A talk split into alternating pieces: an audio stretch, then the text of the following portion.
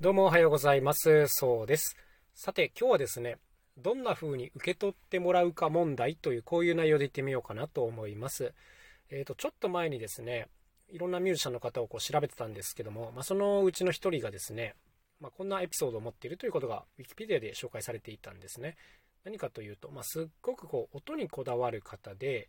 で、こう CD とかでね、あの普段はお届けしてるわけですけども、インターネット配信に対して最初ものすごい抵抗があったと。それは音が悪くなるからだっていうことで、渋っていたんですが、まあ結局あのやるようになったっていう話だったんですけども、ま、この辺りについてですね、今日はこの自分が、何ですか、細やかなところまで気を使って作ったものを、まあ、どういう環境でね、人が聞いているか見ているか受け取るかっていう、まあ、ここについてのギャップというか、まあ、そんなお話にしようかなというところなんですね。これね、気持ちはね、わからなくもないんですよ。うん、で、まあ、正直まずあの解説しておくと、ストリーミングサービスっていうのもいろいろあって、今はですね、その極力高音質で聴けるようにするっていうやり方もあるはずです。えっ、と、それに対してデータ節約モードみたいなやつにすると、まあ、すぐに読み込めるんだけど、えー、なんていうんですかね、いろんなところをカットして、こう軽量版でお届けするっていうのが選べるプラットフォームが多いかなというふうに感じますね。だからいい音で聞きたいんであれば、そういう設定をすれば、まずそもそも結構いい音で聞けるっていうのはあの前提としてありますね。最近はね、こういう傾向があります。で、まあその上でなんですけども、まあただこれを言い出すとね、本当にいい環境で聞いてもらおうと思うと、あの聞く方がそれなりの設備を用意しなきゃいけなかったりしますね。うん、ちゃんとしたオーディオっていうのを、なんていうんですかね、再生できる環境を作んなきゃいけないんで、あの僕はですね、個人的には、こういうふうに考えると物事がどんどんやれなくなっていくなっていうふうに感じちゃうのでまあ受け手がどういうふうに受け取るかっていうのはもうそれ作った方にはアンコントロールというかねうんなんかそこにまで口を挟むべきじゃないのではっていうふうに個人的には感じていますまあ気持ちはねでもわかるんです僕もだからできるだけやっぱいい音細やかに気を使って作った音をですね例えばスマホのスピーカー、要するにスマホから直流しで聞いていいねって言ってる人見ると、いや、よくねえだろって思うんですよ。あの、思うだけですよ。言わないですけども。こういうのはね、やっぱり基本的にはま最低イヤホンでやっぱり聞いてほしいし、できればね。うん、あの、いい音が再生できる装置で、まあいい音が再生できるイヤホンで聞いてほしいなというふうには思いますけどね。あの、そうした方がまやっぱより楽しんでもらえるっていうのはあるので、まあ個人的にはこの辺りはね、あの、なんていうんですか、まあ、受け手の、ま、好みに委ねられてるっていうところではあるんですけどね。なんか、例えばですね、動画制作者の方っているじゃないですか。YouTuber さんとか。で、こういう方も、当然その画質とかにこだわってるわけですよね。いろんなこう素材を撮影するときに、極力こう、いい色、いい光、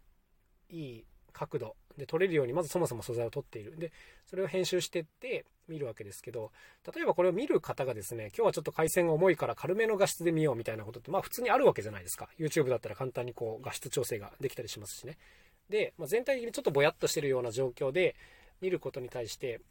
うん、まあやっぱいい画質で見てほしいっていうのは当然あるんですけども、うん、まあただ口は出せないよねっていうのがまあ僕の本音ですかね。うん、で、世の中にはやっぱりね、なんていうんですか、その軽量版にして、要するにちょっと質感を荒くしても、あの、それでしか聞けない状況の人っていうのは存在するなというふうに僕は思っています。まあ、特に自分が子供だった時のことをよく考えるんですけども、子供なんてまずその、じゃあ音楽聴く時もですね、いい再生装置は当然持ってないし、持てないわけじゃないですか、基本的には。うん、で、例えばじゃあテレビから流れてくる音楽とかね、あの誰かのスマホで聴く音楽とか、こういうのが自分にとってのこう情報源になったりするわけですけども、うん、ここに対してもっといい音で聴けよっていうのはね、なんかね、ずれてるなっていう風に感じちゃうんですよね。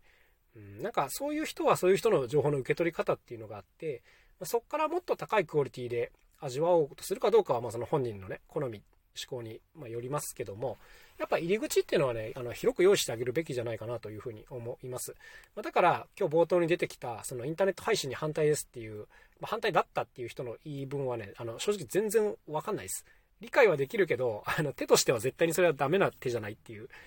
うん、まあそんな風に感じたなというところですね。まあこれね、やっぱなんかを作る人はね、みんな、それは思ってますよ。思ってますけど、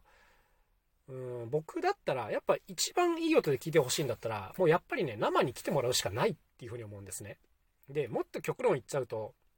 マイク通さずに生音で聞けばっていう話になっちゃうじゃないですか。そのアンサンブルの輪の中に入って、それぞれの楽器とかね、声から出てくる生の音がちょうどよくブレンドされた状態で聞くのが、まあ一番、なんていうんですかね、作る側が表現したいものっていうのが出してるんじゃないかなと思いますね。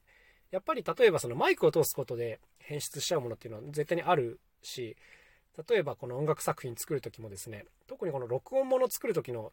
何ていうんですか、ジレンマなんですけども、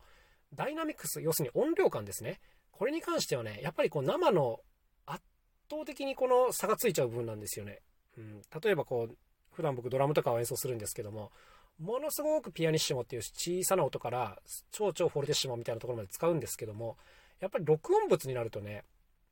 ある程度のレベル以下の音量っていうのはほとんど聞こえなくなってきちゃったりします。で、それに対してこう、ダイナミックさがありすぎると、あの、ちょっとスピーカーが壊れそうになったりですね、まあいろいろと不都合が起きるんですね。まあその点人間の耳っていうのは非常に良くて、こう生で聞いた時っていうのはね、その、ものすごいダイナミックさっていうのをちゃんとキャッチできるんですよね。だから個人的には、この、